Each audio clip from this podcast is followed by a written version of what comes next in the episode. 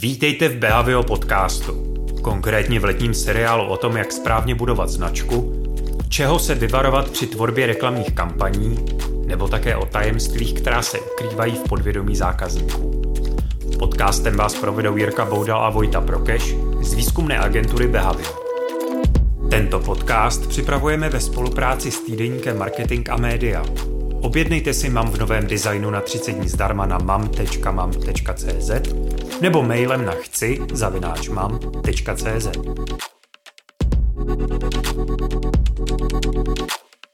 Krásný den, marketáci, tady je Behavio, Jirka a Vojta. Jsme spoluzakladatelé Behavia a nachystali jsme si pro vás uh, takovej letní seriál o budování značek. Myslím, že bude mít tak 10 dílů, možná a pokusíme se prakticky podívat na, na typy o tom, jak budovat značku efektivně. Budeme vlastně hodně mluvit o penězích, nebudeme tolik mluvit o tom, jak je značka užitečná k tomu, když máte dobrou značku, že pak můžete být hrdý a všichni kolegové se a známí se vás ptají, kde děláte, tak my se budeme hodně zabývat tím, a proč značka vydělává peníze a pokusíme se vám právě v tom dnešním úvodním dílu, ještě nebudeme mluvit o tom, jak budovat značku efektivně, ale spíš proč je to potřeba, proč je to pro zejména větší firmy, když nejste úplně malý, vlastně jediný způsob, jak dlouhodobě růst.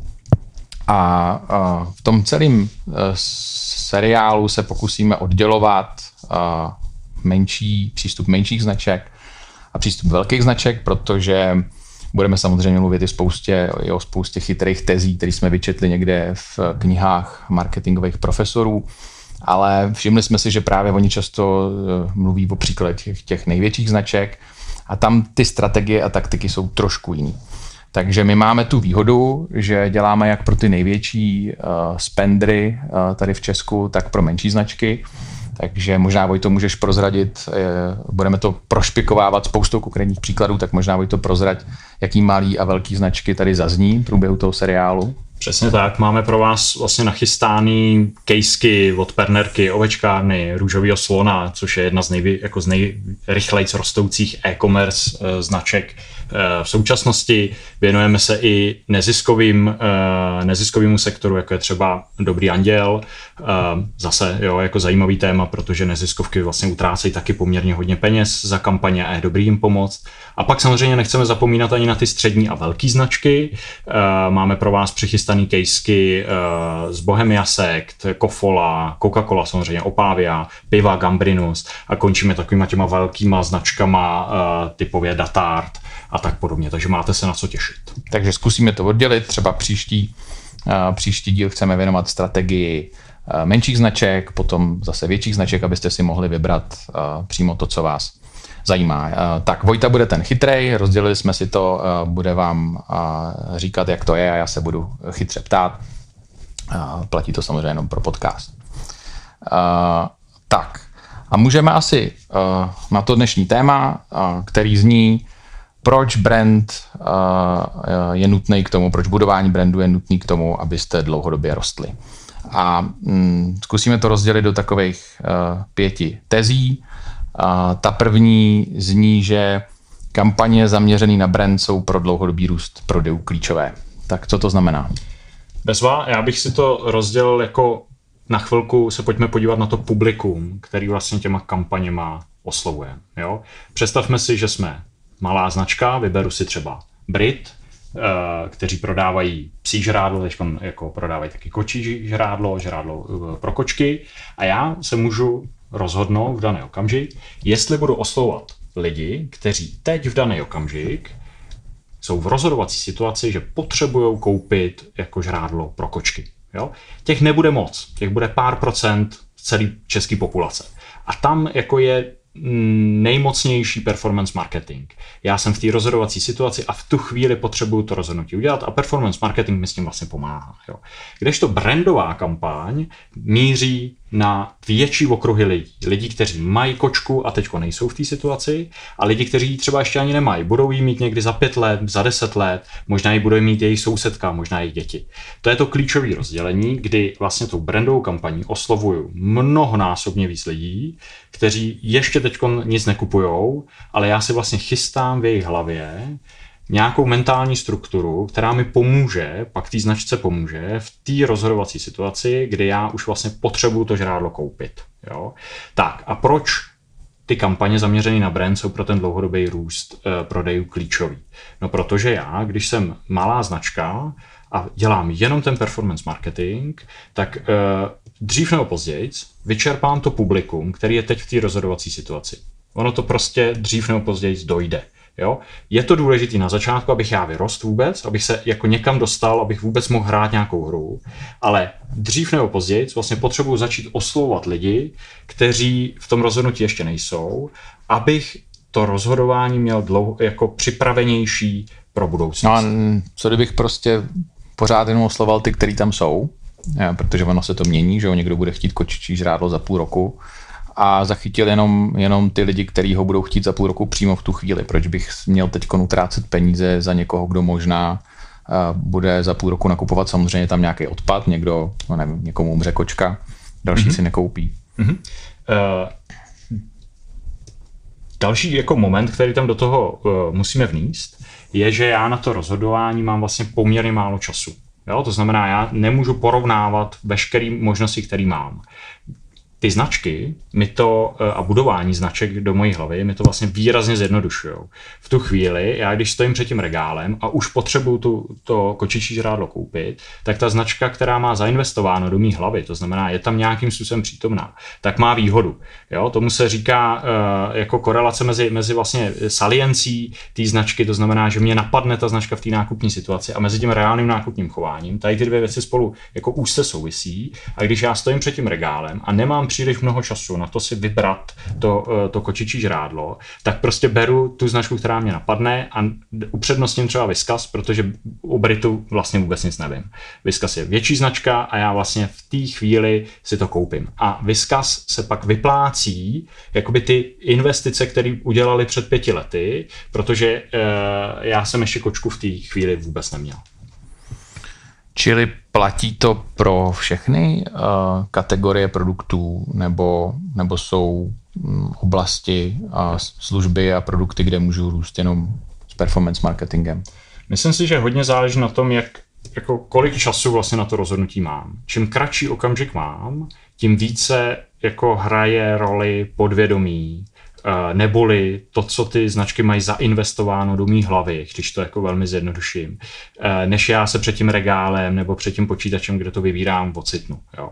Čím méně jako tím potřebuju strávit času a energie, můj mozek je prostě strašně línej orgán a snaží se ušetřit energii na tom, aby to rozhodnutí udělal, tak v momentu, kdy jako na to rozhodnutí mám pár vteřin, tak hrajou významnou roli uh, prostě ty struktury toho brandu v podvědomí, neboli uh, uh, investice značek uh, před pěti, možná deseti, možná klidně dvaceti lety, jo, v případě Red Bullu. V momentu, kdy dělám nějaký rozhodnutí, který mi trvá dlouho, typu potřebuji si zařídit nový kotel, nebo řeším solární elektrárny, nebo nakupuju auto, uh, tak to samozřejmě nedělám jako před regálem v řádu vteřin. Uh, a uh, tak do toho výrazně víc vstupují ty racionální argumenty. Jo, to znamená jako, uh, co má tady to navíc, tady ta nabídka oproti týhletý, porovnávání, logický uvažování. Nicméně i tam se ukazuje, že eh, čím víc já tu značku znám, čím je to pro mě eh, známější věc, tím spíš mi tu možnost ten můj mozek předpřipraví. Jo? Modelově prostě já stejně nikdy nejsem schopný projít všechny nabídky aut. Já prostě vím, že to bude uh, buď to Škodovka, nebo třeba Hyundai a mezi nimi prostě se rozhodu, vybírám a už tam si jako modelu ty konkrétní, ty konkrétní uh, modely aut a přemýšlím nad tím, jestli si tam pořídím tady tu výbavu nebo jinou. Ale to, že je to ta značka, to mi vlastně předpřipravilo to moje podvědomí a to mi předpřipravili ty značky, ty kampaně těch značek uh, v průběhu minulých prostě osmi, klidně deseti let.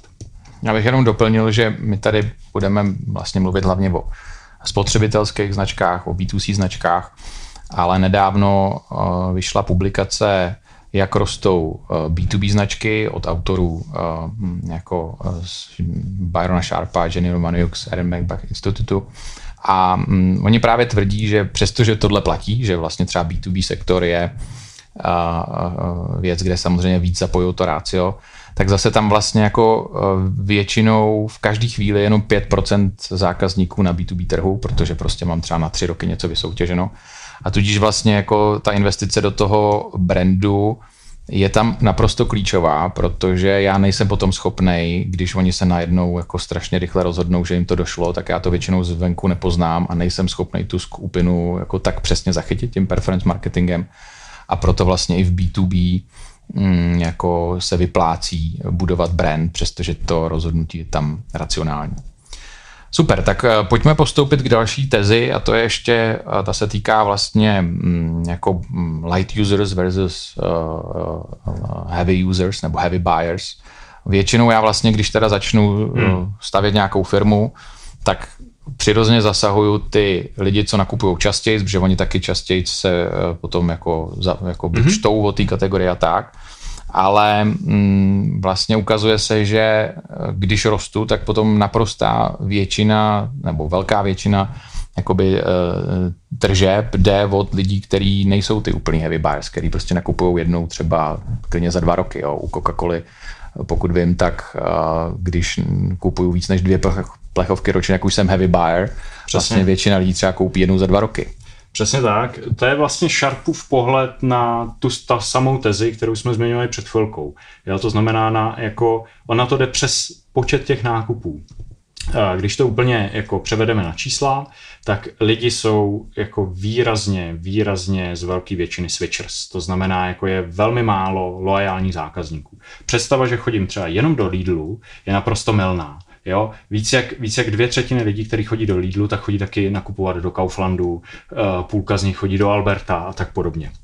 Tady vidíte, že eh, ty lidi jsou zkrátka dobře jako zaměnitelný a tím pádem to, co je podstatný, je, abychom nezůstávali jenom u těch takzvaných loyals, což je taková jako velká oblíbená hra těch malých značek, ale my jsme tady jenom pro naše malý publikum, to nás uživí. No není to tak. Dokonce Sharp vlastně ukazuje, že eh, ten takzvaný double jeopardy efekt, že ty malé značky mají i procentuálně, i procentuálně méně loajálních zákazníků než ty velký. Udám příklad, když mám prostě malou čokoládu, eh, malou značku čokolády, nějakou eh, tady jako z Vysočiny, tak jejich loajální zákazníky budou zhruba 10 až 20 Jo, lidi, kteří to kupují často, lidi, kteří, to, kteří, kteří si v tom libují. Kdežto loajální zákazníci Milky což je velká značka s penetrací nad 40-50% eh, klidně, tak jejich loajální zákazníci budou kolem 30-40%. Jo, to znamená nejenom, že já těch zákazníků mám víc jako Melka, ale zároveň u mě nakupují častěji a tím pádem mám vlastně dvojí výhodu, kterou, eh, kterou eh, potom v té praxi toho, toho market shareu prostě uplatňuju. A co když se rozhodnu, že budu růst jako love brand, že prostě moje lojalita bude jako mnohem vyšší, že eh, je na to i spousta prostě služeb a nástrojů, že jo, jak růst pomocí lojality, tak to je všechno blbost. Eh, má to v podstatě jako poměrně nízký strop. Já někam asi vyrostu, ale jako velmi, velmi rychle narazím na strop toho, že to prostě nedokážu, nedokážu prolomit i z praktických důvodů. Já té Coca-Coly prostě nemůžu vypít jako 10 litrů denně. Jo, to, jako já toho prostě víc neprodám, i kdyby ty lidi to měli doma ve sklepích. Jo. Takže z tohohle důvodu vlastně se vy, vyplatí to publikum neustále rozšiřovat, neustále, neustále jako koukat po tom, kde můžu jako lovit nový zákazníky. Teď to třeba jenom vyzkouší, vyzkouší to jednou za rok, koupí si to jednou za rok.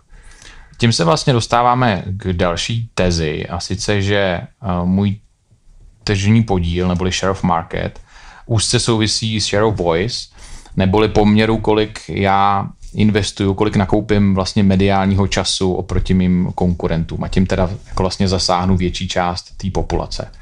Tohle vlastně platí, to znamená, jako tam není zase takový rozdíl v té uh, lojalitě, protože kdyby lojalita tím hejbala, tak to nebude platit. Přesně. Jak, jak to je tady je to, je to vlastně jako třetí potvrzení zase z jiného jako pohledu toho, co tu zmiňujeme. Uh, my prostě dobře v těch datech víme, že značky, o kterých je řekněme víc slyšet, jako o kterých je víc zmínek, o který, jakoby, který víc budujou struktury v hlavách svých zákazníků, ať už kampaní, ať už PR, ať už, ať už eh, performance marketingem, tak tyhle ty značky jsou potom v, v, v, v důsledku dřív nebo později víc kupovaným. Jo, to znamená, mají, jako začínají mít větší share, uh, share of market. Uh, Díky tomu já vlastně vím, že pokud jako jsem, pokud podhodnocuju, pokud třeba vypnu svoji, svoji komunikaci, tak dřív nebo později mi to začne klesat.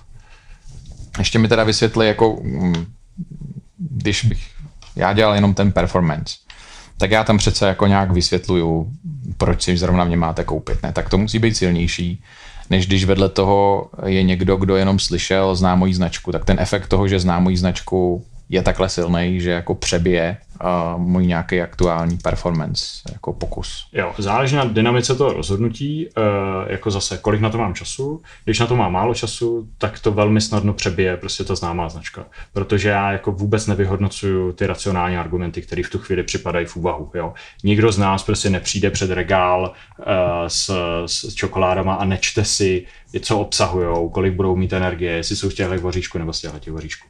Pokud na to někdo má čas, tak samozřejmě může ten racionální argument převládnout, ale takových lidí je úplně minimum.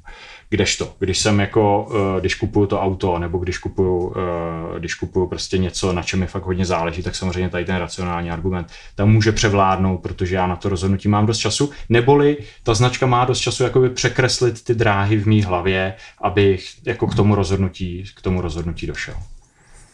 Já jenom dodám, že jsou opravdu studie, ne teda úplně v Česku, ale um, jsou naštěstí a, a, a značky, které byli ochotní jít do tohohle rizika, jak se ukázalo, nebylo to dobře, ale díky tomu potom my víme, co se děje, když vypnete marketing, jo, nějaký pivovary známý a podobně v Austrálii třeba, který prostě se rozhodli, že vypnou televizní reklamu a skutečně úměrně tomu potom klesá ten tržní podíl. Když jste velká značka, klesá trochu pomaleji, Uh, protože tam přece máte nějak nainvestováno, když jste menší, tak vám to klesá ještě rychleji.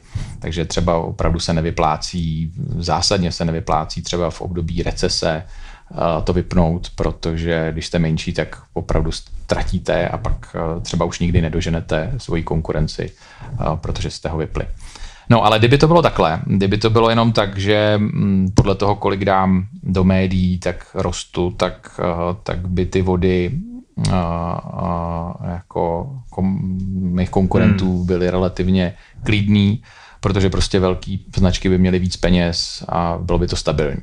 Ale ono to není stabilní, čas od času tam někdo roste výrazně rychleji a buď to má teda opravdu super inovativní produkt, vlastně novou kategorii, tak to my tady tolik nebudeme řešit. Předpokládáme, že máte super produkty, ale ne všichni jste prostě Apple s iPhonem.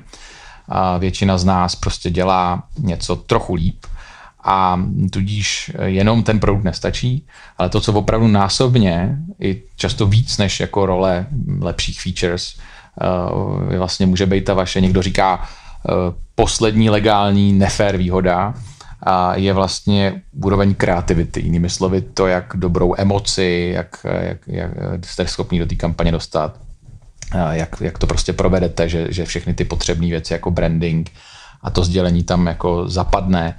A, tak jak to s tím je? Kolikrát, kolikrát takhle můžu zvýšit tu efektivitu své kampaně, když, když mám prostě dobrý kreativce a dobrou strategii? Super, myslím si, že tam právě jako úplně to čeká na přidání tady toho dalšího principu, to znamená jako zase, když se podíváme na to rozhodnutí, tak princip kreativity není nic jiného, než to, kolikrát já to vlastně musím těm lidem zopakovat, aby se ta mentální mapa v jejich hlavách vytvořila. Jo, neboli, jako když mi Lidl říká, e, jako jednička v čerstvosti, tak je to super, ale on mi to vlastně musí říct jako mnohokrát, abych já si to zapamatoval především s tím spojením s tím Lidlem, jo? protože on taky to může být jako Albert jednička v čerstvosti, nebo Penny jednička v čerstvosti.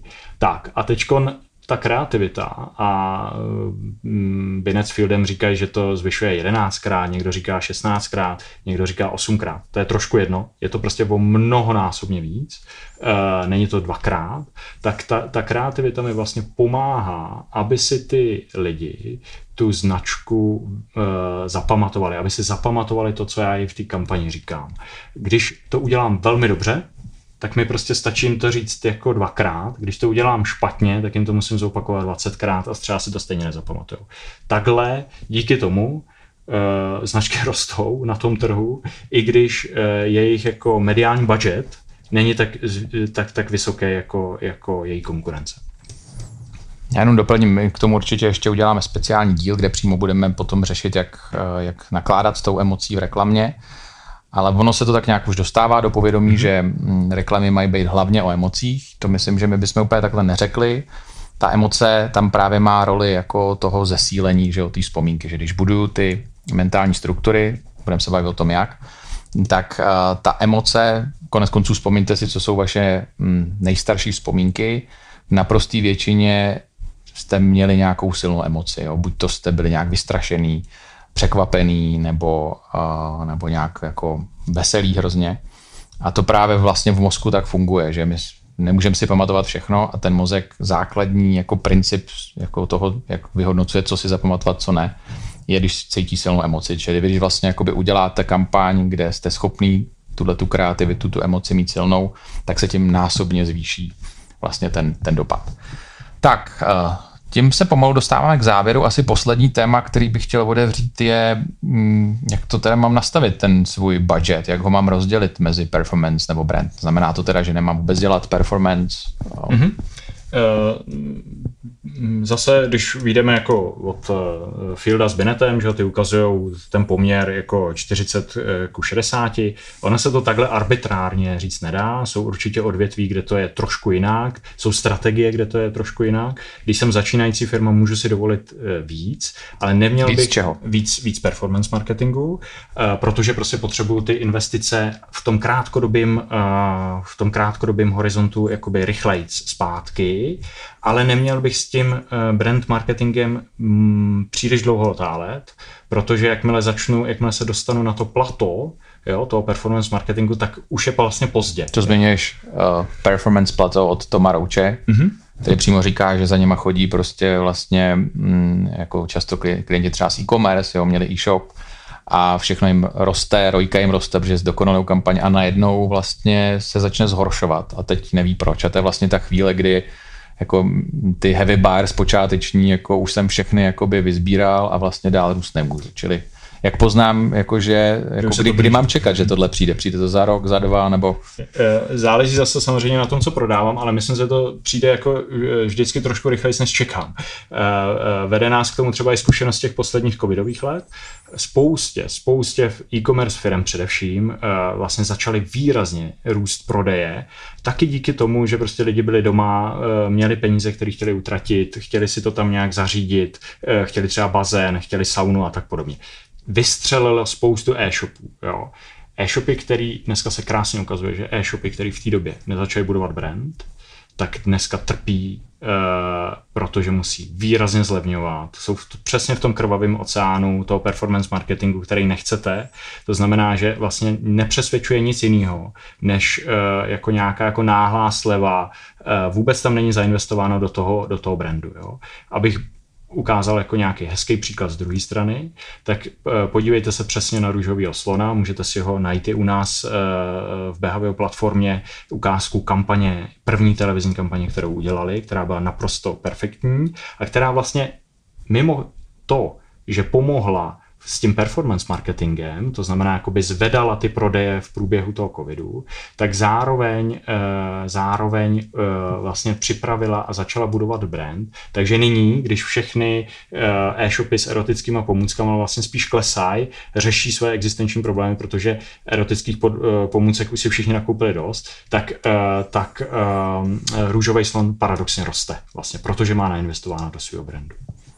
Čili ještě když se eh, vrátím k tomu poměru, tak kde se tak pohybujeme, v jakých číslech zhruba? Jako mezi brand, marketingem a performance? V ideálním případě vždycky jako víc než půlka jde na brand. Pokud jsem malá značka, tak řekněme třeba půl na půl, ale měl bych prostě zkrátka dobře začít co nejrychleji. Když jsem potom uh, velká značka, tak to může být i 20 na 80. A já mimochodem doplním, uh, že my jsme teď zrovna spouštíme nový brand tracking, novou nový produkt vlastně v naší Behavio apce. A tam máme takovou super věc, která ne na základě nějakých uh, jako kategorií produktu a podobně, ale přímo na základě jako konkrétních dat mě umí vlastně odhalit, pokud jsem extrémně jako vy, vykloněný směrem k brandu a naopak vlastně podceňují třeba distribuci nebo aktivaci, anebo, nebo naopak. Mm-hmm. Přesně, dává vlastně moc hezky do souvislosti tu takzvanou salienci, kterou jsme eh, tady zvedli, to znamená, jako jak rychle a snadno si vybavím uh, váš brand v nákupní situaci a tím reálným klientstvím. Jo? Když mám salienci výrazně vysokou oproti reálnému, reálnému klientství, tak je, je to super, můžu čekat, můžu čekat, uh, že moje prodeje porostou, měl bych si zkontrolovat, jestli mám dostatečně dobrou distribuci, jestli ty lidi ví, kde si to můžou koupit a tak podobně, ale salientně to dost. Když to mám naopak, to znamená, mám jakoby ty prodeje e, vyšší než, než tu salienci. Měl bych začít intenzivně investovat do svého brandu, protože z největší pravděpodobností dál moc neporostu, spíš budu klesat. Tak a to je, myslím, na první díl až až.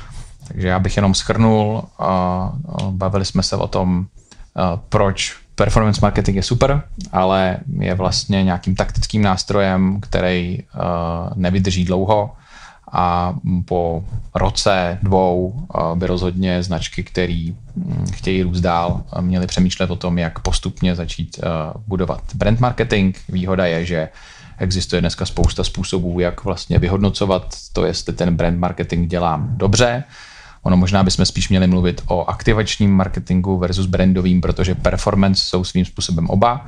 I ten eh, brandový marketing může performovat násobně líp a násobně hůř.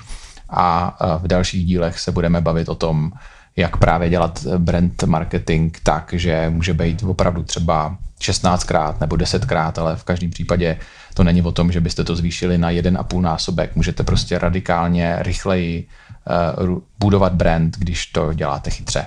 A tím bychom vás rádi pozvali i na mm, další díly. Ty další dva díly se budou věnovat eh, strategii, uh, ještě než se pustíme do těch taktických kampaní a rozdělíme je. Nejdřív se budeme bavit o strategii menších značek, které třeba teprve chystají svoji první brandovou kampaň a zvlášť se budeme bavit potom o těch obrech, protože tam ta hra zase vypadá úplně jinak. Takže díky moc, že jste nás poslouchali a těšíme se příště. Pěkný léto.